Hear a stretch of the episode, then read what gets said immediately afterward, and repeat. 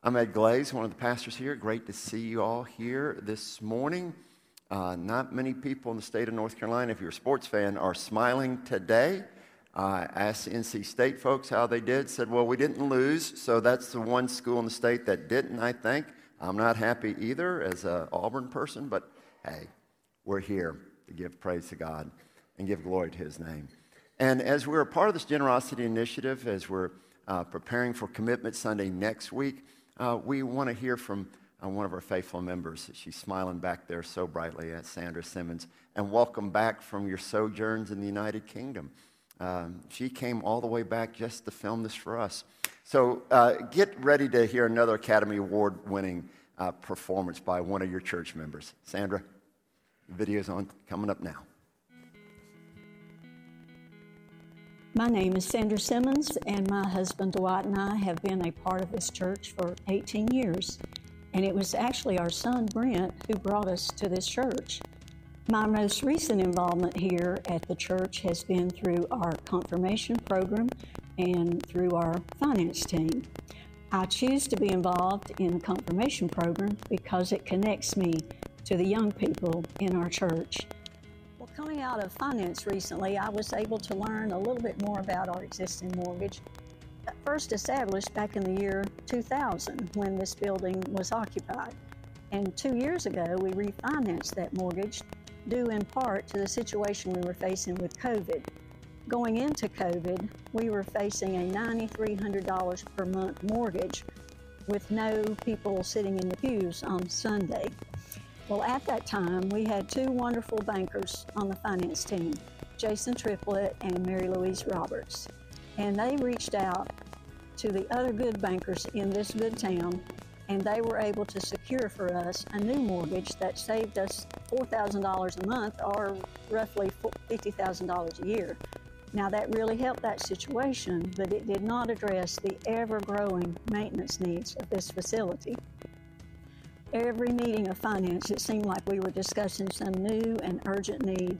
And I'm not talking about simple things, I'm talking about major issues that would become safety issues if they were not, not addressed pretty soon. So we decided we were either going to have to borrow more money from the bank to do these things, or we were going to have to find another source of income. So it's at that time we went to church council and asked them to prayerfully consider starting a capital campaign that would, once and for all, pay off that mortgage and also help establish a major reserve fund that could be used for some of those maintenance needs down the road because they will continue to happen. In our Sunday school class recently, we discussed the topic of a sacred space, and we ask ourselves the question Do you have a sacred space? This is where we gather for worship. This is where we baptize our babies, our confirmands, our young adults, our adults. This is where we establish lifelong friendships that are never forgotten. This is where we go on a mission trip that changes our lives. This is where we are married. This is where we have funerals for those we love. This is where some of the most important decisions we will ever make are made, right here. And for that reason, we should treat it accordingly as the sacred space it is. We even have ladies working in the background making handmade quilts, which are given to some of the families who receive our wood. And I know that making a quilt is a tedious and time consuming project, and to make one and to fold it up and just give it away to a complete stranger, I just think that says a lot about the character of our church family. But for me, the area that tugs at my heart the most is the after school program. I used to be a young mother with two young children, and I speak from experience when I tell you that the greatest challenge facing young mothers today is the issue of child care. For us, giving is an act of gratitude. Everything we have or ever will have comes from God. And just as you would want to do something in return for a friend who has done something for you, we feel it's just natural to want to do something in return to God for what He has done for us. He doesn't have to have our money, but for us, it's just a way of saying thank you. I'm excited about the Because We Care initiative because this is something we are going to do together. It is for everyone, and it is not about the amount of money that we give. I, for a fact, know that if you take small numbers and add them together, you come up with a bigger number. And just think, for example, if you have 20 people giving a dollar a week, that's a little over $1,000 a year. Now, that may not sound like much, but you remember that little song we learned when we were little? Little is much when God is in it. Don't ever underestimate what God can do with a little bit of money. That $1,000 might just be the amount we need to reach our goal, or it might be the amount we need to tip over that goal, which, by the way, I think we will do. So, when that big celebration happens and we're at the end of this journey, I want to see everyone there celebrating together. To, to achieve a goal together, it's going to be fun. You don't want to miss it.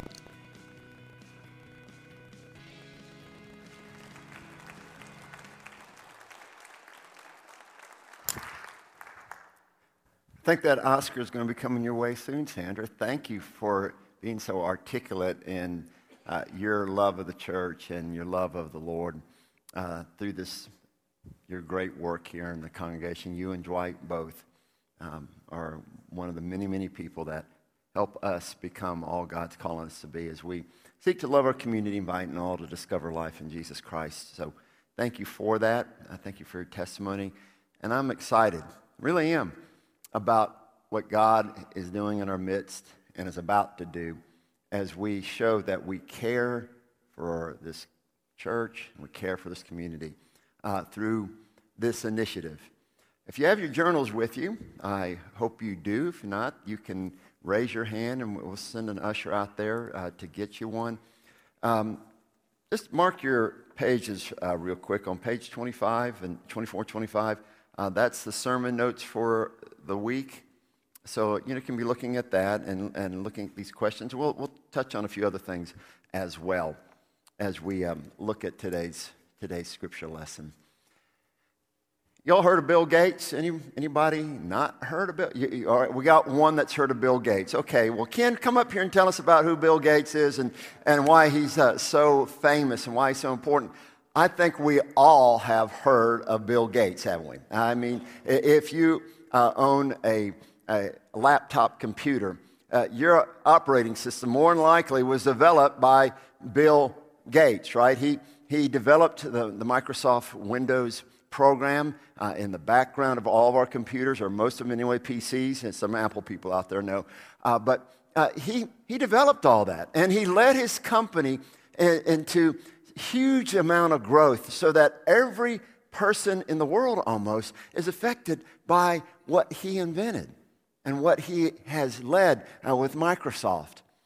But you all may know as well uh, that about oh, 15 years ago, he, with, with his then wife, Melinda, started the Bill and Melinda Gates Foundation. And the goal of the foundation is to reduce childhood diseases and deaths. It is to provide technology for every student in the United States, and it's also to try to alleviate poverty in the most uh, desperate situations ar- around our world. I mean, this is truly fantastic. It's wonderful. In, in the past uh, 15 years, they've given away, here, this number, of $58 billion to achieve these goals. That is really significant. That is really special. That is really commendable and charitable. But is Bill Gates being generous? I'll leave you with that question as we turn to the scripture text for this morning, as we look at the good news according to Luke, the 21st chapter, just a few short verses. Something I imagine that if you've been a student of the Bible, you've heard this story before. Um, those that grew up with the King James Version of the Bible, you know it by the story of the widow's mite. He, being Jesus, looked up and saw rich people putting their gifts into the treasury. He also saw a poor widow put in two small copper coins. He said, Truly I tell you, this poor widow has put in more than all of them, for all of them have contributed out of their abundance, but she out of her poverty has put in all that she had to live on. Is the Word of God for the people of God. Thanks be to God. Yeah, Jesus is there in the last week uh, of his life before he met with the crucifixion, and then we know the resurrection. And he is there in the temple with his disciples, watching folks put offering into the offering container that is there uh, in the temple in Jerusalem. Now, we know from history that these offering containers weren't little boxes. You know, sometimes you go into church, they'll have a, a box that you can put money in for the poor or some other type of offering. What we know through history is that these were big flouted metal tubes. And the, open, the big opening at the end, if any of you all have ever seen a tuba or a plated tuba, it looked like that. It's a big bell shaped metal circle with a hole in the middle. And when you put in a lot of heavy change or heavy coins, it made a loud noise. And so when, as Jesus is saying, these rich folks came and were putting in their offering, guess what? It made a lot of noise. Bing, bing, bing, bing, bing, bing, bing, bing, bing. I mean, all, you heard those heavy coins going into that. And they were mighty proud of that. You know, listen to my offering that I'm giving.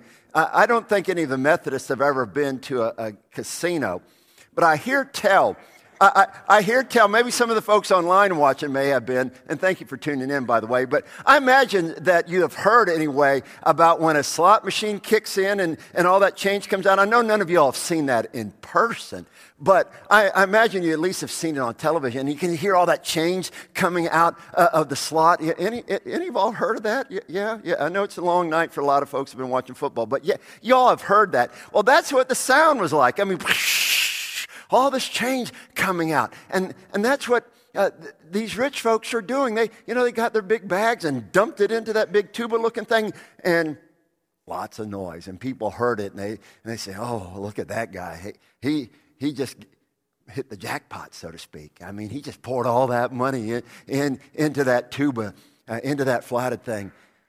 And they say, man, look what I've done. But Jesus looking at all this, sees this poor widow, and she reaches into her bag or satchel or whatever she had and pulls out the smallest coin that was minted during that day. It's called a lepta. And if you go to the Holy Land, or when you go to the Holy Land, when, obviously when things settle down over there, of course, keep that situation in your prayers, uh, you can see replicas of it. It's a, just a tiny, tiny little coin. Some, fact, some people, when they come back from the Holy Land, have what's called a widow's mite necklace. You might, might know people have that. You think that made any noise going down that big funnel? Nah. No one noticed except Jesus. No one noticed except Jesus. And Jesus says that this woman has given more than all those rich folks that have put in all those large coins that made all that noise. Why is that? Because she didn't have anything left. She was being generous, you see, the way God sees generosity. For God is not impressed so much by the amount, though the amount lots of times matters. What impresses God is what is left over. What's the sacrifice? What is someone giving up so that indeed the kingdom is advanced? The, the rich folks, he said, uh, they're tipping God.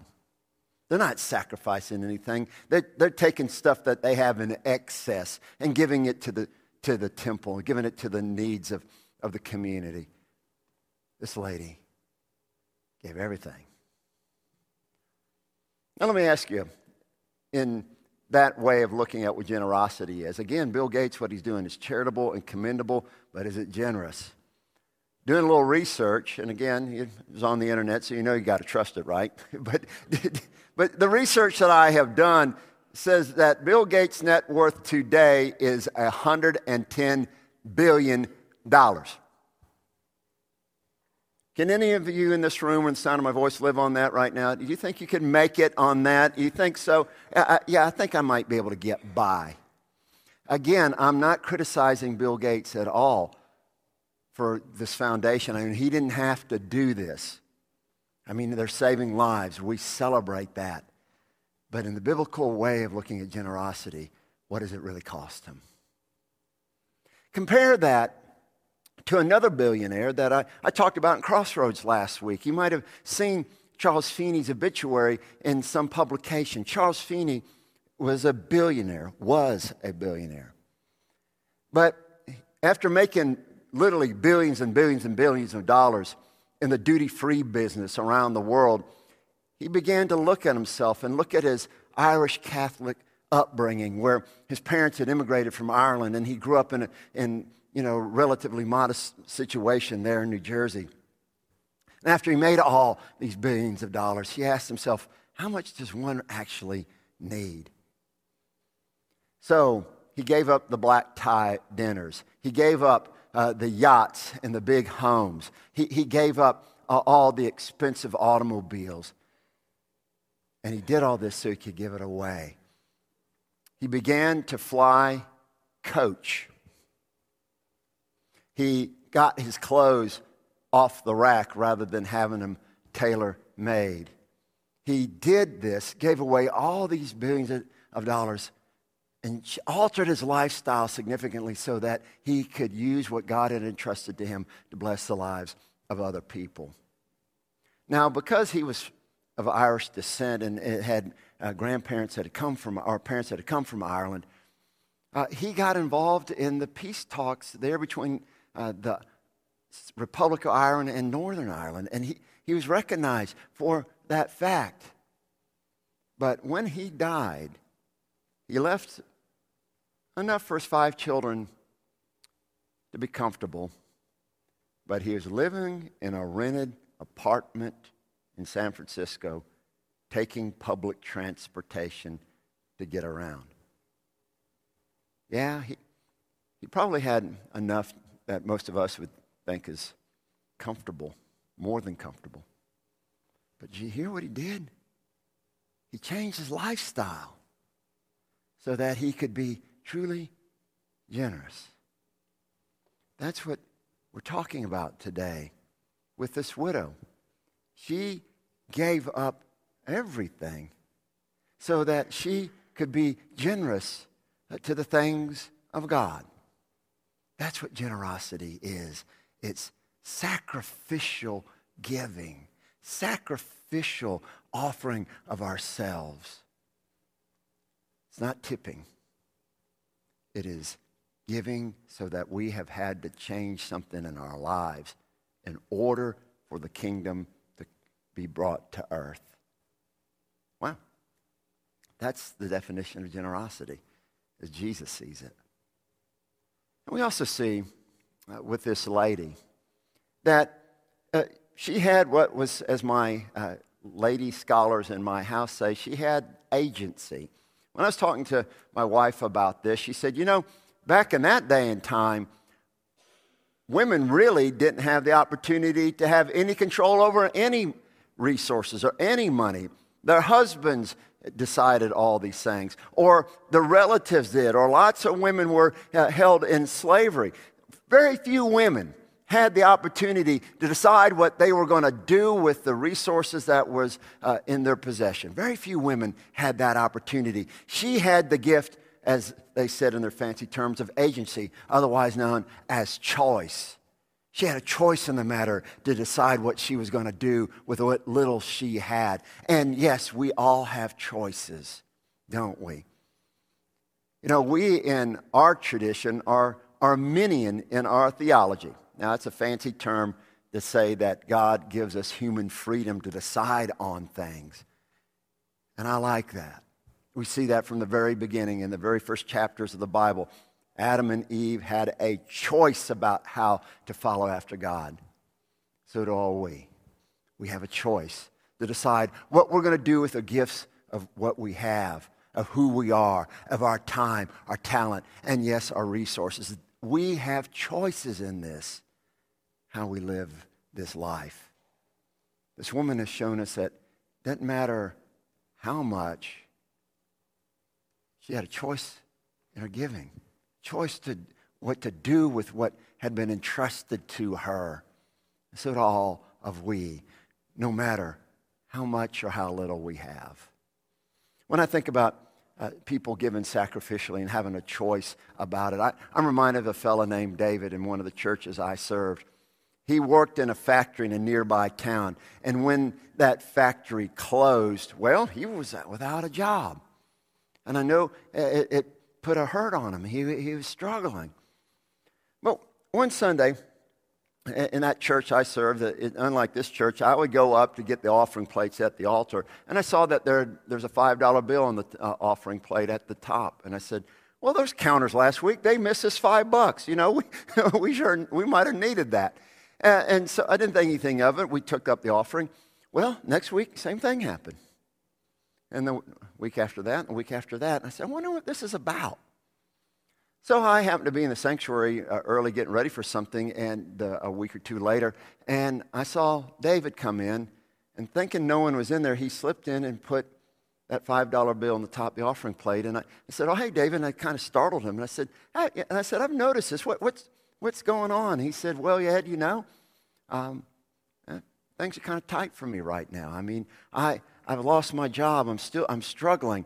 But even though I'm struggling, even though I don't have a whole lot, even though times are hard, I'm having uh, you know difficulty paying my bills, I want to show that I love God and I love this church, and I, I'm going to give no matter what. And I commended him on this. David, that's that's really touching. I, I you know, I, I, really congratulate you on doing that because you don't have to do that right now. I said, no, Ed, don't congratulate me. I'm blessed This is from an unemployed man. I'm blessed. I'm thankful. I love God. I love this church. I want to do what I can. And then he went on to say, I have missed a meal or two each and every week to make sure in my grocery budget that I have set aside a little bit so I can give. David chose to sacrifice as hard as it was in the situation which he found himself, just like that woman did. You hear what David said? I love God. I love this church. And you've heard me say before, you sacrifice for that which you love. And as you heard David say, and as we know, uh, if we love something, it you know, we're willing to sacrifice. In fact, it may not even feel like a sacrifice because we, we love that individual. We love that person. We love that organization. Jesus says to us in, in Matthew's gospel, where your treasure is, your heart is also. So wherever your heart is going to be, you know, you, it, lots of times it's not going to feel so much like a sacrifice because you're seeing what benefit it's bringing to somebody else and what joy it brings to them and, and to you. We read in the book of Genesis when Jacob was tricked into having to marry Leah, Laban said to him, You know, you're going to have to work another seven years to marry Rachel. And I love what the text says. Yeah, he worked for seven years, but it only seemed like a few days because he was so in love with this Rachel. It only seemed like a few days because you see, he was willing to sacrifice for the one he loved.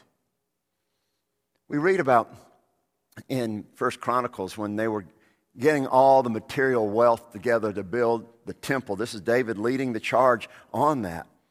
And David, because he loved God and he loved what was about to happen, he loved that he wanted to get his son Solomon off to a great start in building this temple.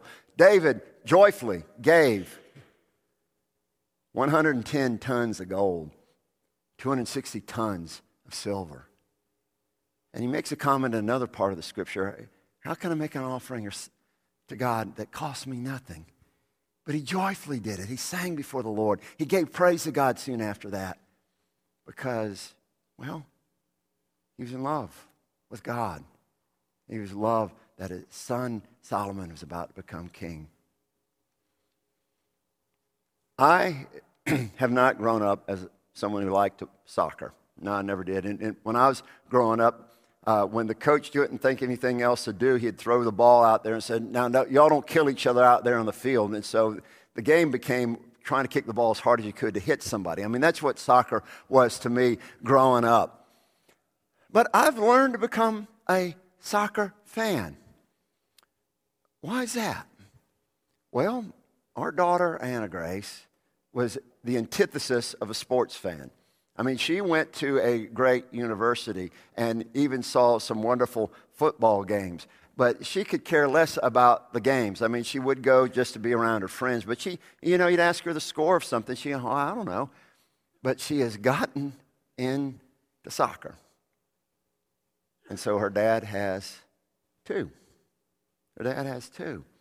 I have begun to follow Premier League soccer. I've gotten up early when she's been uh, home with us to watch games. I actually got up yet early yesterday to watch a soccer match of teams that we're following. So I've down, downloaded on my phone. I've got the Everton app, the Liverpool app, the Tottenham app, the Arsenal app. Those are Premier League teams I am following.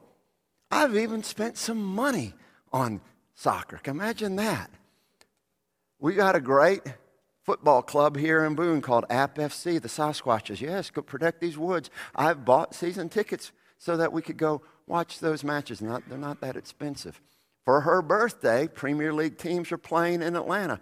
So we went to Atlanta to watch Premier League soccer. And I might be a little bleary eyed this morning because, well, for my birthday, Anna Grace got us tickets to go watch Lionel Messi play in Charlotte. Don't ask me about the traffic. I won't get into that right now. It tested my religion. Does this seem like a sacrifice? No. I did this because I got into soccer because I spent some money getting her a jersey and going to games for love. When we love something, and for somebody, it really doesn't seem like a sacrifice, does it? Because, well, that's what love does. Our hearts are there. And because our hearts are there, well, our treasure will be also. That's what Jesus says. So this woman said, I love God. I, I, I, I'm going to give my resources, even sacrificially, because I, I, this, is a place where I discover God, like Sandra said. This is a place where I'm overwhelmed with the grandeur of God. I was glad, the psalmist says, when we went to the house of the Lord. This woman was glad to be there, I think. Doesn't say in the text, but I imagine she was just so excited about being there in that place. And so I don't think that she was, you know, putting her coins in said, All right, God, I'm putting my, all my in here. Now, where's the bank truck? I, I think she was saying to herself, I am in love with God, and I'm going to put what I have here as by a choice that I have. And I know somehow, some way, as I do this, I'm just trusting in God that there's somehow, some way, some blessings are going to come. She may have recalled a story from her Bible, that's our Old Testament, that's found in our book of Kings. And she might remember, she might have been remembering the story of Elijah being out in the wilderness, and uh, he was there by the brook of Jabbok, and, and during that time of drought that, it, that the Lord had put upon the nation. And the creek dried up, and the Lord said, Go to the woman, in, uh, a widow in Zarephath, which had to shock Elijah because that's a foreign city. And there you will find what you need. So he goes there, Elijah does, and encounters this woman, this widow, who is getting some water. And Elijah said, Hey, can I have some water? She said, Sure. And then he said, How about some bread? She said, Well, let me tell you, because of this drought, we don't have anything. In fact, I'm about to make my last loaf of bread for me and my boy, and then we're going to die. And Elijah said, Trust. Make some bread for me and you're going to see that your bread container is not going to run out. Your oil container is always going to be full as long as drought is around. Just trust in what the Lord will do. And so she did. During Elijah's time of staying with the widow at Zarephath, this little boy of this widow dies. But Elijah goes, lays his body on top of the boy, and prays for this boy. And the boy comes back to life. Now, imagine, imagine you will, if you will, if this widow hadn't taken this step of faith, hadn't trusted that uh, to follow after what the Lord was asking her to do, what, what, what might have happened? She probably wouldn't be around. Her son definitely wouldn't be around. When the Lord is asking you to do something that is sacrificial in your giving, in the way you live, do it. Because you do not know what blessings would be in store for you if you don't do it. Now, I'm not saying that God's going to do some miracle. I, I can't promise that. I, there's, there's no way to know that would happen. But I do know that as we march with faith forward into what God is leading us to do and calling us to do, well, our hearts are more open to who God is and what God is about. For generosity opens up our hearts to God. Now, please hear me say this. If you're asleep right now, wake up. Please hear me say this. I'm not saying like I've heard some televangelists say, I've heard them on, on television. I actually heard one in person say this. Now, if y'all give 10, God's going to give you 100. If you give 100, God's going to give you 1,000, and you can do the rest of the math. I'm not saying that at all. We're not the prosperity gospel types here. And I'm also not saying that, uh, that we're called to give away everything like this widow seemed to be doing, or like uh, the rich young ruler that Jesus approached, that he said, Sell all. No, I'm not saying that at all, but I am saying that all are called to be generous. We're all called to sacrifice and give up something for Christ. For generosity expands our hearts. Generosity opens us up more to the who God is. And as we are more generous and, and more able to trust in God, we, we experience His grace more, like that old song, Oh, for grace to trust Him more. Jesus, Jesus, how I love you. You know that song? How I trust you. Oh, for grace to trust you more. For in the end, the widow has rightly shared with us and shows us that all that we really have that lasts is our relationship with God. That's the only thing that matters in the end, isn't it? That we have a relationship with God. And the more we are generous, the more we open up our heart to God, and the more we experience who God is. For friends, that's the only thing we're going to keep in the end. And our generosity opens us up more to who God is. I give you a quote that has meant a lot to me over, over time. If you've heard maybe of the missionary or the missionary uh, Jim Elliot, who went to Ecuador uh, back in the 50s to minister to and evangelize native peoples in the jungles uh, of that country. And when encountering people asked him about the dangers and, he, and what uh, this might cost him, he said this He is no fool who gives up that which he cannot keep to gain that which he cannot lose. He is no fool to give up that which he cannot keep. I've been around long enough, and most of you all have been too, that there is nothing that you're going to hold on to. Nothing accept what you have in your relationship with God through Jesus Christ.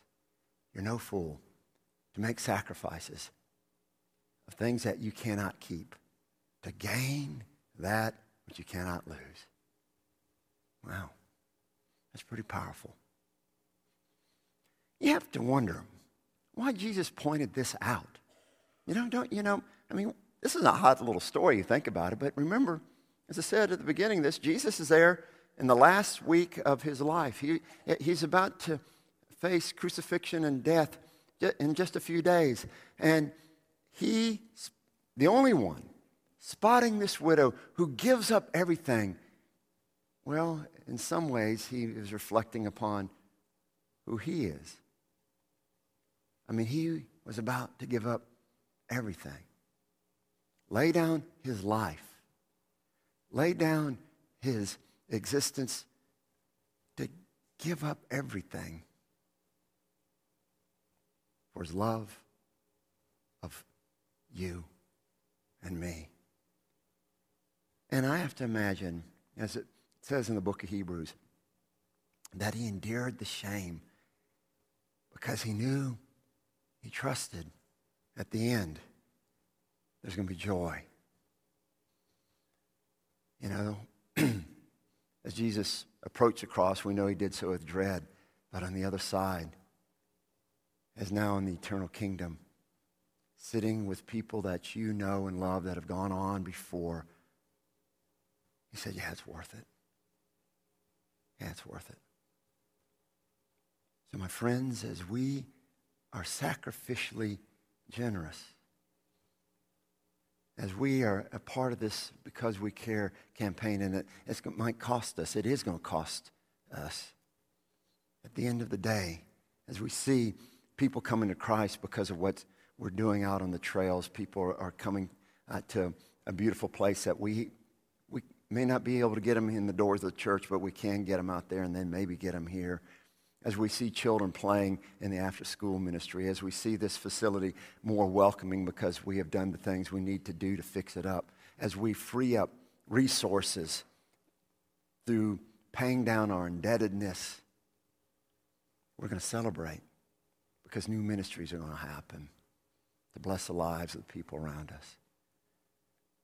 And that's going to happen as we become more like Jesus, as we give up things to be generous for the one who loves us infinitely and whom we are called to love more and more each and every day. I want to close by sharing a little bit about uh, the sacrificial nature. Again, look in the journal. There's going to be some little ways that you can give sacrificially. Think about sacrifices, as Sandra said in the video. I mean, uh, there on page 13, you know, you can give up cups of coffee or a large pizza or downsize uh, what uh, TV cable company you're, using. I mean, all that stuff adds up. Yes, that, those are small sacrifices that everybody can make. And some of us are called to make even more.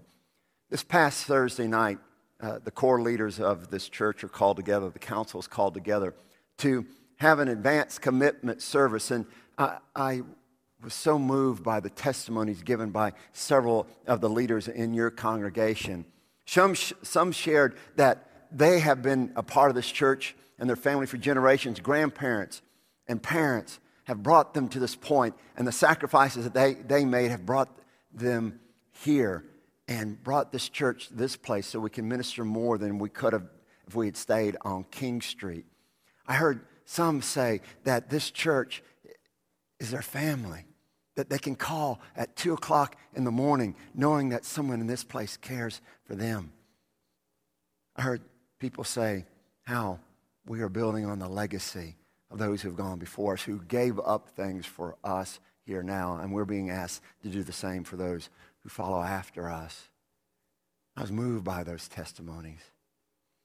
And I was even more moved when they were asked to come forward to, to share their commitments because leaders lead the way. We had 30 families that have already shared uh, their commitment to God and to the work of God in and through this church.